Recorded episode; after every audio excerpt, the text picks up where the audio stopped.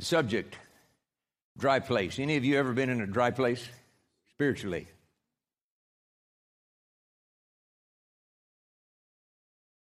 Any of you Christians? Because if you are, you've been in a dry place. Um, I know that the enemy will seek to give you dry places, and the and the Lord will walk with you right through those things. But it is also the will of God sometimes that we are in a dry place, and that is um, that's very interesting when when we get the world in an uproar and a turmoil like it is in the Middle East and other parts of the world. Um, we say God's got everything under control, and, and that means so many different things to different people. If, if that means that God is moving the armies around and, and doing the foreign policy for all of these nations and so forth, uh, the Lord, the Lord in, is interested in that stuff and maybe in that, but sometimes the Lord ju- just lets us beat our head against the wall or beat our head against each other so he is sovereign up here and he is operating the uh, nations. By the way, uh, the book of Acts teaches us that he, God, sets the boundaries of nations. Did you know it's in there? Read the book, read the book. Um, so we have the sovereignty of God here then underneath that, we, we have decisions to make. And sometimes our decisions lead us right straight into a dry place. So the Lord can lead us into a dry place. We can set up dry places for ourselves. And the enemy of our souls certainly sets you up for a dry place because if he can keep you there and get you discouraged, you are much more vulnerable and will not be walking by faith the way He intends for you to. So, I, I just, in my introduction, my notes, quote, dry places come with some regularity. I think that's a safe statement. Um, now, when the Holy Spirit leads you into a dry place, you can come out of that absolutely altered forever.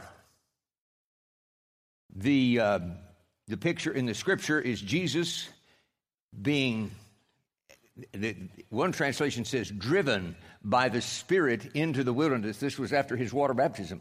Driven by the Spirit into the wilderness.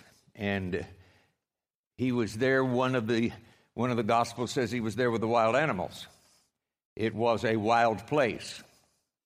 I was driven once by the Spirit into a dry place because the Lord had some stuff He wanted to do in my life. And so He, he set this thing up. It was in February of uh, 450 years ago or something. It was a while ago in Winslow, Arizona.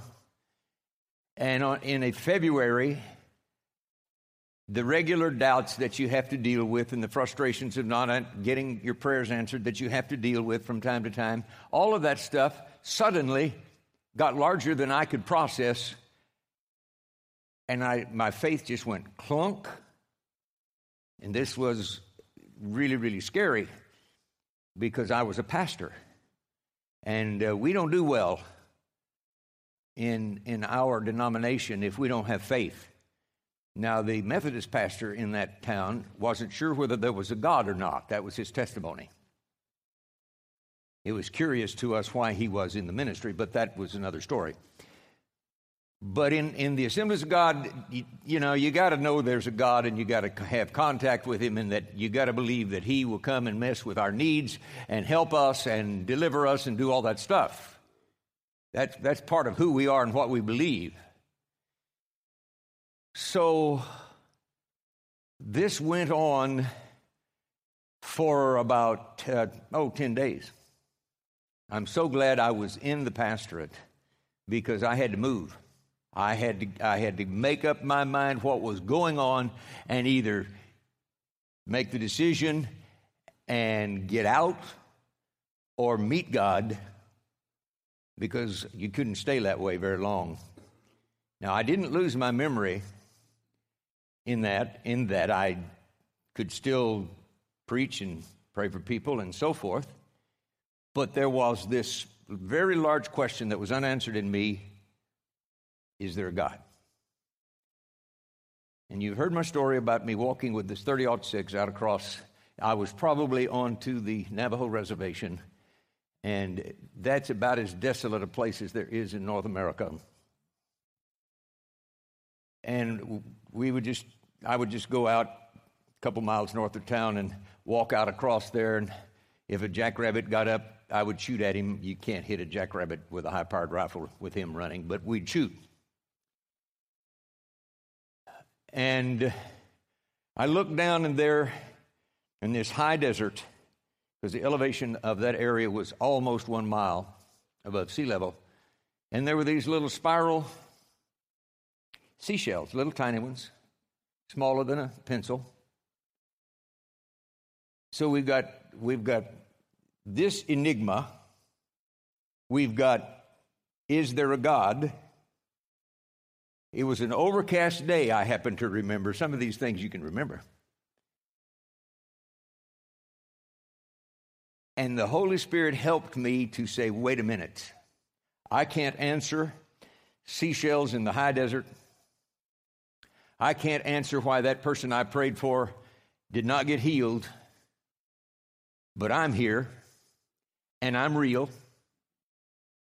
And I did not evolve because I looked at evolution in that process because that's what the world says, some of the world says, is the real deal. Well, you look at that and it's like, boy, you got these monster leaps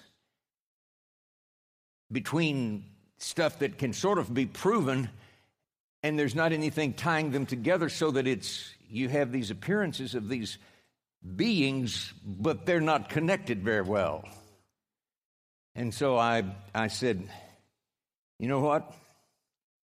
I'm here and I'm real and I did not evolve.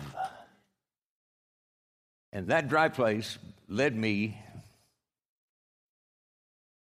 into the greatest thing, led me into Christianity, okay, the real deal. And I was saved before that. I was so excited in the Lord after that, I, I, had, I decided that I'd never really been saved, but that was not uh, intellectually honest. I finally had to get real. Say, wait a minute, wait a minute. You know, that's don't do that. That's playing with facts. The reality is I was turned on for the Lord and was was crazy and I I am still in that thing and it happened over 50 years ago. Now, that was a dry place that was engineered by the Lord and I thank him for it all the time. That is so great that he would take a blockheaded preacher's kid, insecure enough to act like he knew everything, etc., etc., and just bring him down to the basics where is there a God? And I didn't know whether there was a God, but I knew there was something somewhere that made things. It might be a fog over on the edge of the universe, but something starts things because we don't start ourselves. We didn't do this. I did not evolve to get here. And if you believe in that, uh, boy, you if you ever meet Jesus, you're, you're going to blow the socks off all of us because you've got faith that's hard for me to imagine. You talk about believing in the invisible, which you have to do to be a good Christian. Believe in the invisible. You can't see it. Where's God? Um, hey, that takes a lot less faith than to believe that we started from nothing. I mean, there was, it, there was not an ocean, a sea of kind of chemicals with lightning and all this stuff. And where did the lightning and this stuff come from? There was nothing, nothing. Now, start there, and you can see why I respect your faith much greater than mine. I do not, I can't believe that. I just don't have it. I'm sorry. I looked at that, uh, put a little bit of energy into trying to get it to come together. No way, no way would it come together for me. So if you can believe that, man, I hope someday you meet Jesus and it's going to be wonderful. You're going to mess with the gates of hell, is what you're going to do, because that kind of faith will change things. Now, That's a dry place, and that's my story. And it, it came out, and I, I um, did a little bit of a circuitous route to get my feet on the ground, but the scripture became so important, and all of that stuff came out of that. David um, experienced dry places. Now, sin in the world it has these vast effects on our experiences, bring us dry uh, places, and we get fear, we get anger, we get discouragement, we get guilt, and even despair. Maybe other negative emotions I didn't list. That becomes a regular fare in dry places. So if you are in a dry place today, or if if you're not, then pay close attention because you will be, and that's not a threat. That's just the way life is. Life just does that. And I want to read to you about a dry place that David was in. In Psalm 63, we read, O God, you are my God. Earnestly I seek you. My soul thirsts for you. My body longs for you in a dry and weary land where there is no water. I have seen you in the sanctuary and beheld your power and glory, etc. Now, I'm not going to read the rest of that at this moment. I'll read it later. But uh, in a dry place, there is a tremendous potential. And we, I'm going to act, this, this sermon will actually be uh, broken up into three parts. Uh, Joe Gabbard is going to take the one next Sunday. And uh, when, when the Father sees us in a dry place, and you see, He's the one that set Himself to make all things work together for good. All things, even dry places. It's like, oh no, I'm supposed to be praising God or something. I can tell you're going to tell me to, you know, and I'm I'm so discouraged. This is a dry place of dry places. There is a purpose there that God is going to work, and it's going to make you better in faith and more excited about the Lord. Keep your shirt on. The other day, I was I met with a colleague of mine in the city. He's actually a Southern Baptist pastor that I have known for many, many years, known him since he was a teenager, and he's now a local pastor here. And they've had several tragedies in their life, and, and I just just bumped into him in the, in the lobby of a hospital and visited with him a while, and and I, I knew and do know the family and know quite a bit of the stuff that he's going through, and hard, hard, hard, dry place. And one of the things I said is just keep your shirt on. And I directed him to look at the Lord. And then when we were about to wind our conversation up after several minutes, he quoted that back to me, and I knew that that had been a word of prophecy. You never know. Um, you try to say something that's going to be in line with the scripture and that will encourage them, but that was the word of the Lord to him because the next day he was going to crack the whip on some stuff. And the Lord just said, No, keep shirt on. Now, if you don't know, keep your shirt on, that means wait a little longer. that's what that, you know, if you don't know the Greek, well, that's what that means. Um, in the dry place, there are three things, the ABCs, that we need to know and, and work on, and we will do these in this series. And this morning we're going to talk about A, we learn to alter our attitude. B is birth new beliefs. And C is change our consciousness. So, the first purpose of a dry place is to mess with our attitude, alter our attitude. Attitude attracts spirits. If you have the attitude of Jesus Christ, that calls for angelic help and Holy Spirit anointing.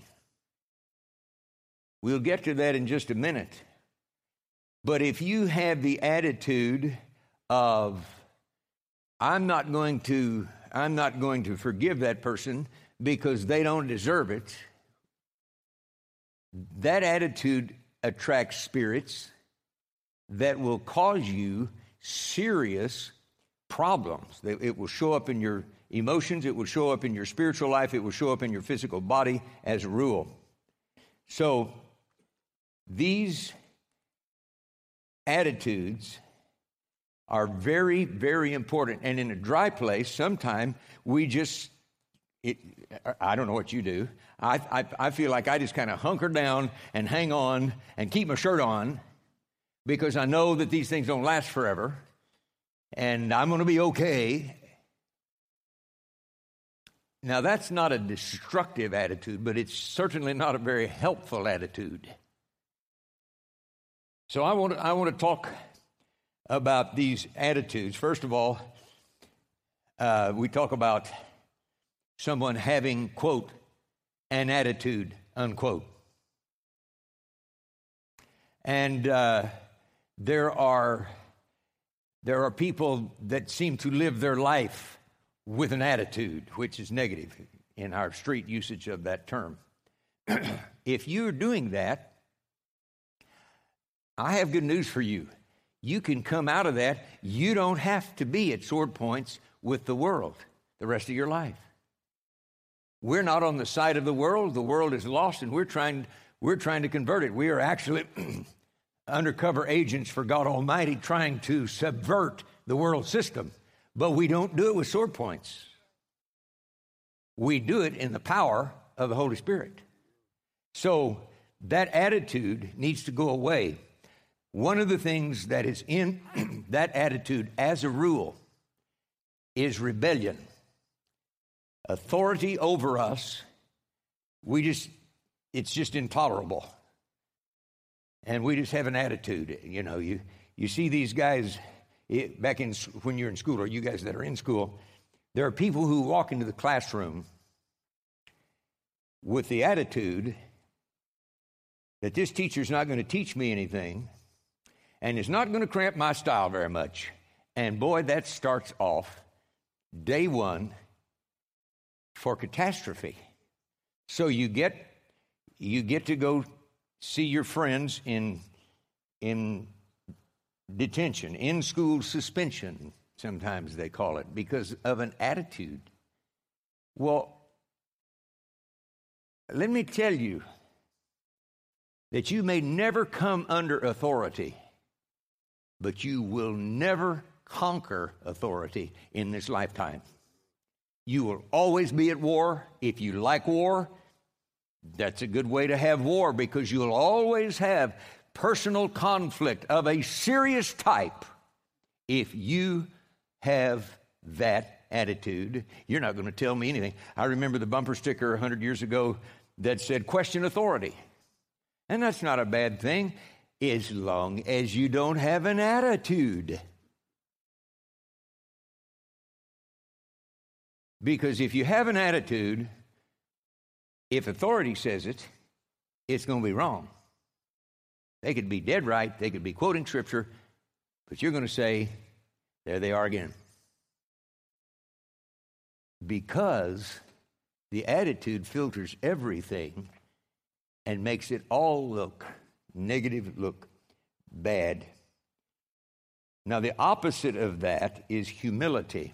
The attitude in a dry place. If you will if you will get yourself by the, the nape of the neck and take yourself into the prayer closet and say, kneel down or sit down or whatever you do in your prayer closet, get down here and get under the Lord and don't you move until you get it submitted to Him and get under Him. Now, if you do that in the dry place, it'll be a lot shorter and a lot wetter of a dry place of course, the, the scripture that says this is Philippians 2 5. Your attitude should be the same as that of Christ Jesus, who, being in very nature God, did not consider equality with God something to be grasped, but made himself nothing You say, well, that's not very good for self esteem. Don't worry about self. Self may be what got you in here. Self image, self esteem can be worked with in certain ways, but that gets really selfish really quickly if you're not careful. So do this thing. Take this attitude. Your attitude should be made himself nothing, taking the very nature of a servant, being made in human likeness, being found in the appearance of man. He humbled himself and became obedient to death, even death on a cross. That's your attitude. You want an attitude? Here it is. Get it. You say, that's kind of harsh. Um, it's, it's worse than harsh. It is death to self. You say, I'm trying to build some self esteem. You will build it much faster by going down and getting a foundation of humility and begin to meet God on that side, and as that begins to rise up, then you will see God's hand on you, your self esteem will be based in His call of you. And the world cannot really, really mess with that because the world can say to you, you are this or that or the other thing, very negative. Or as we used to say, you ain't nothing. They can say that, but if you have built faith in the humility of Jesus Christ, the Word of God is going to come through and say, You are not that.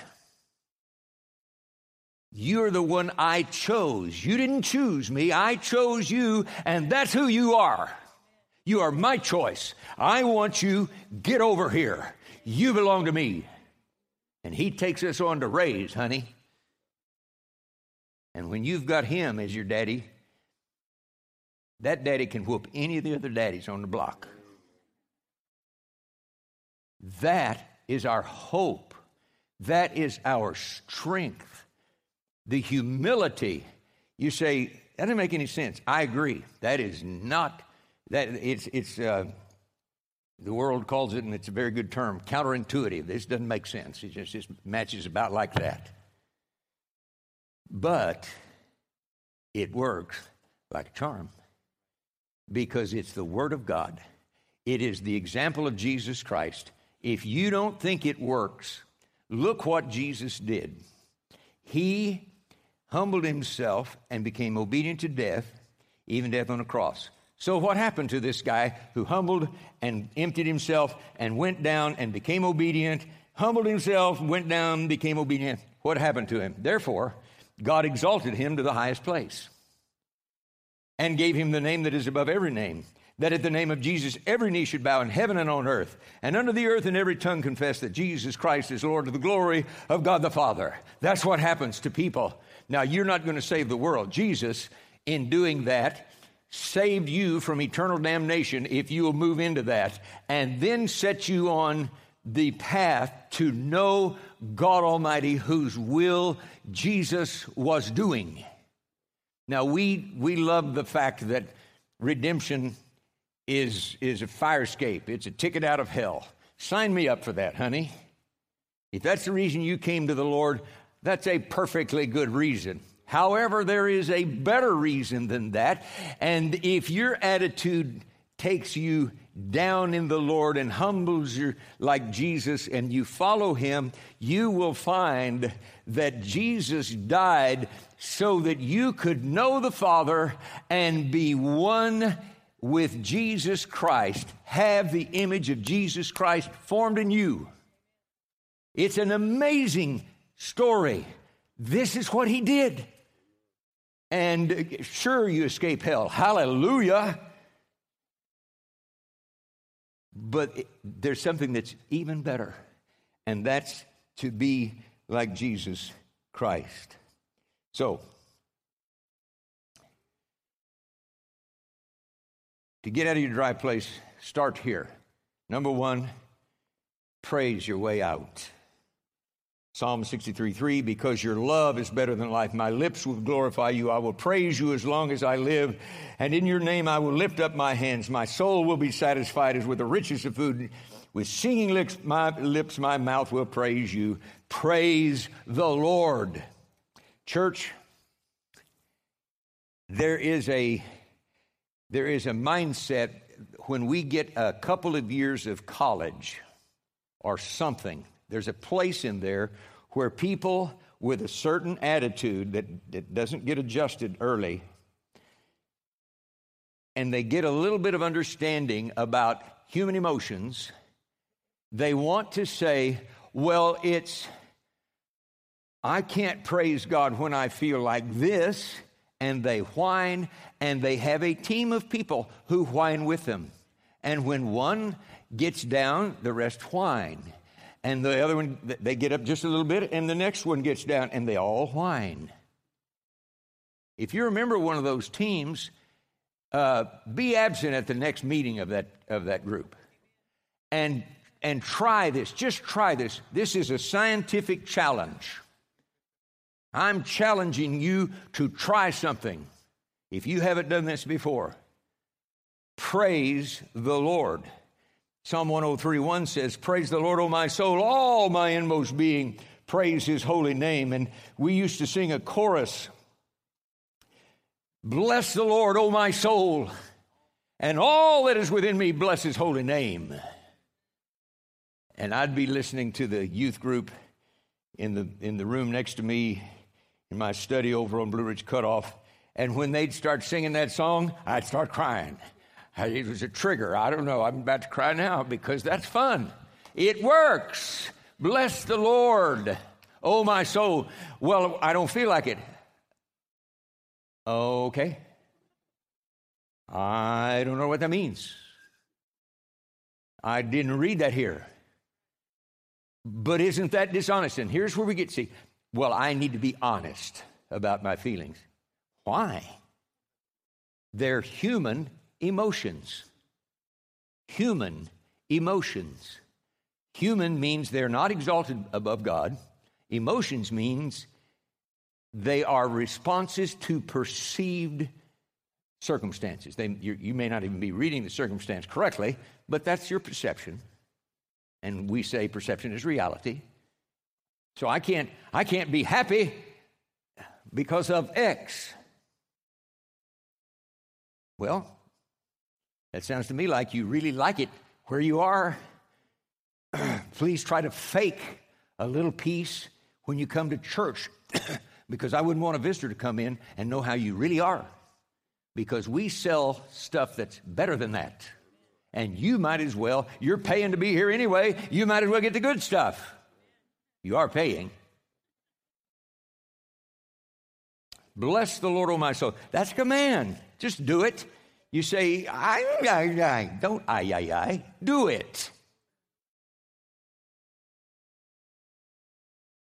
Listen, I would not be so hard nosed on this if I didn't work myself over. And honey, I have to work myself over to do this. But I do it it, it finally happens. I finally start praising God right in the middle of whatever's going on. Praise your way out. Number two, pray your way out. Psalm 63 6. On my dead bed, I remember you. I think of you through the watches of the night because you are my help. I sing in the shadows of, in the shadow of your wings. My soul clings to you. Your right hand upholds me. Pray your way out. That's David praying. And when I was talking about Jesus earlier going into the wilderness, he went in there and prayed. That's what he did. And the Holy Spirit drove him into the wilderness. That was the will of God that he have that dry place, and it was to get better acquainted with his Father. He had just been anointed by the Holy Spirit, and when he came out of that place, his ministry literally started out of the dry place because he prayed. And, and number three, what we do to get out of the dry place is to prophesy our way out. What does that mean?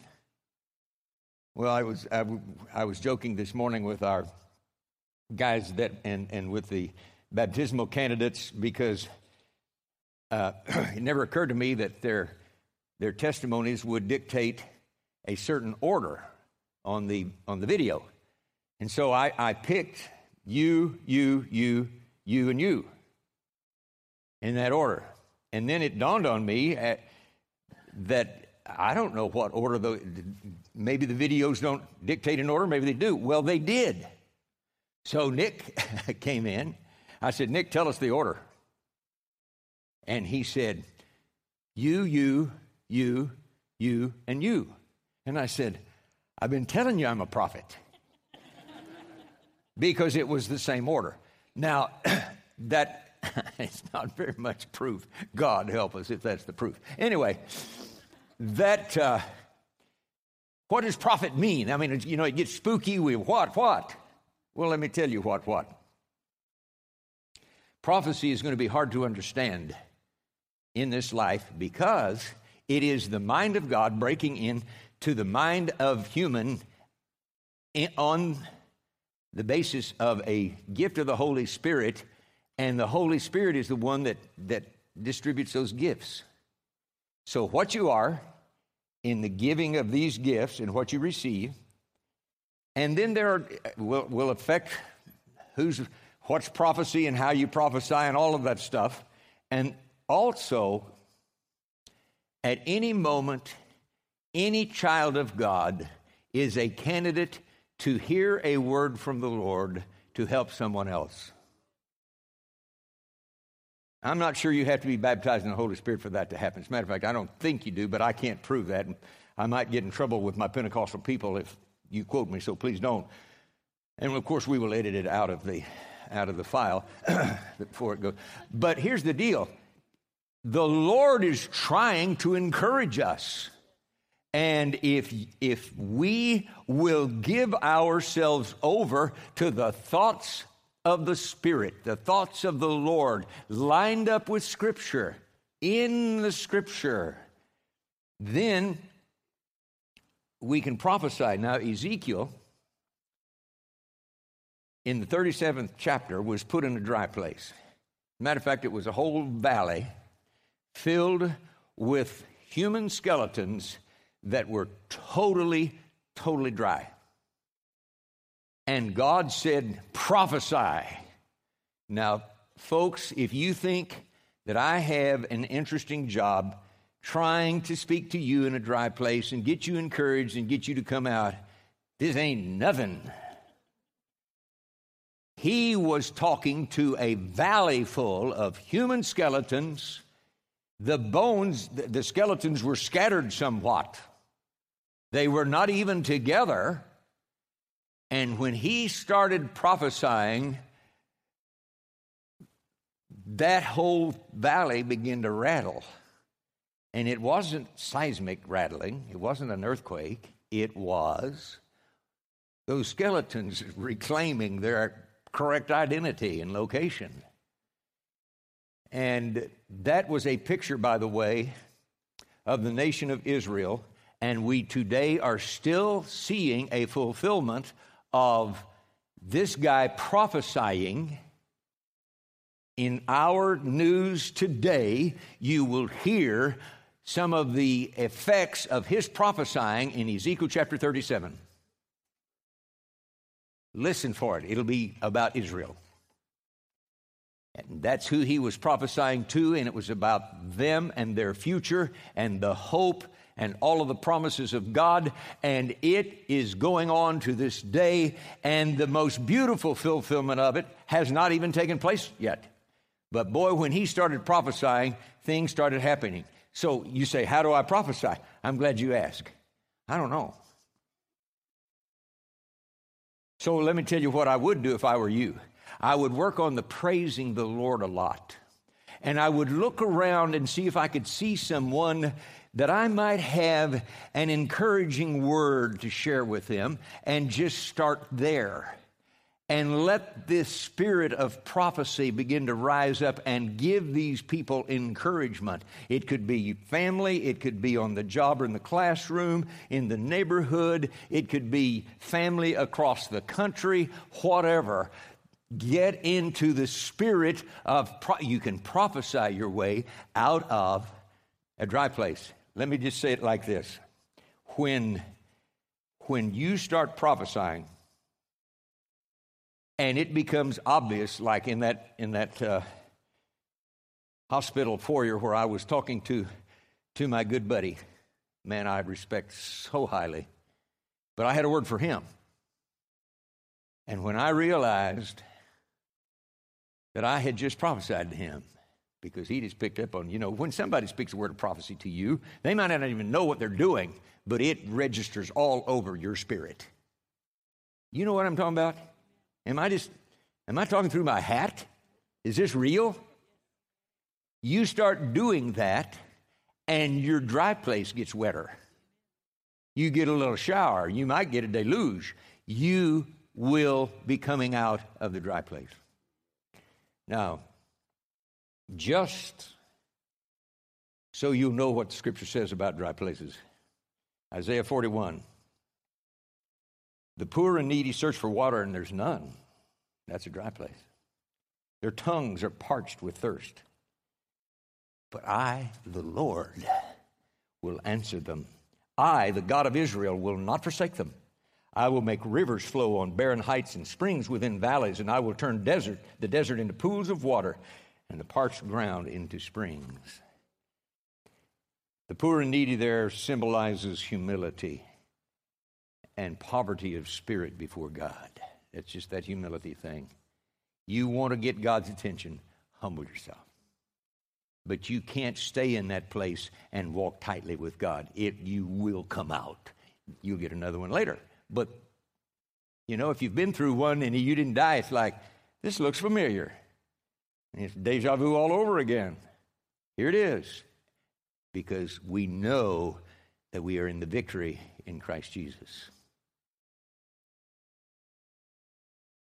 If you're not walking with Jesus today, I haven't said much about the Lord and his redemption. I talked about this is a way to get out of hell, and it certainly is. Because if you're walking in Jesus, you can't go to hell.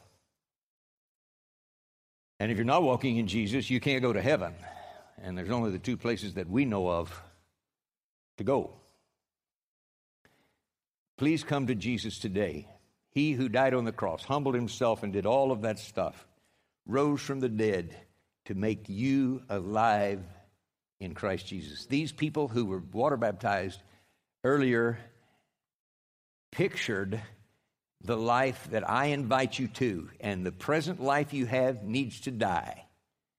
And we bury that corpse symbolically under the water and raise it symbolically in new life in Jesus Christ. God wants to walk with you, He wants to show you Himself and form Jesus Christ in you.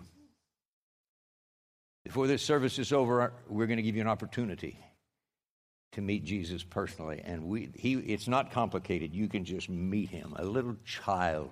We had an eight year old in that tank. That is so special because God loves little kids. And, you know, if you don't become like a little child, as a matter of fact, you can't get in the kingdom. So, interesting point there, but it's wonderful. Now, to those of you who are in a dry place, we were, we're going to talk about this, the Lord willing, two more, two more weeks.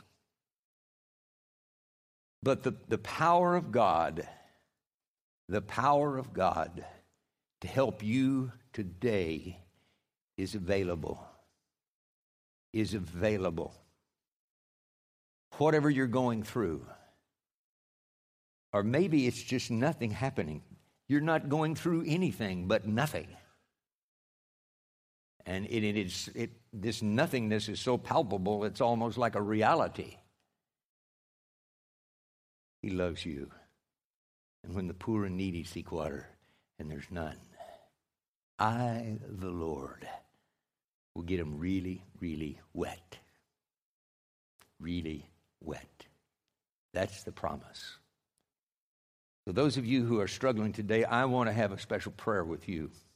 In a moment, I'm going to ask us all to stand.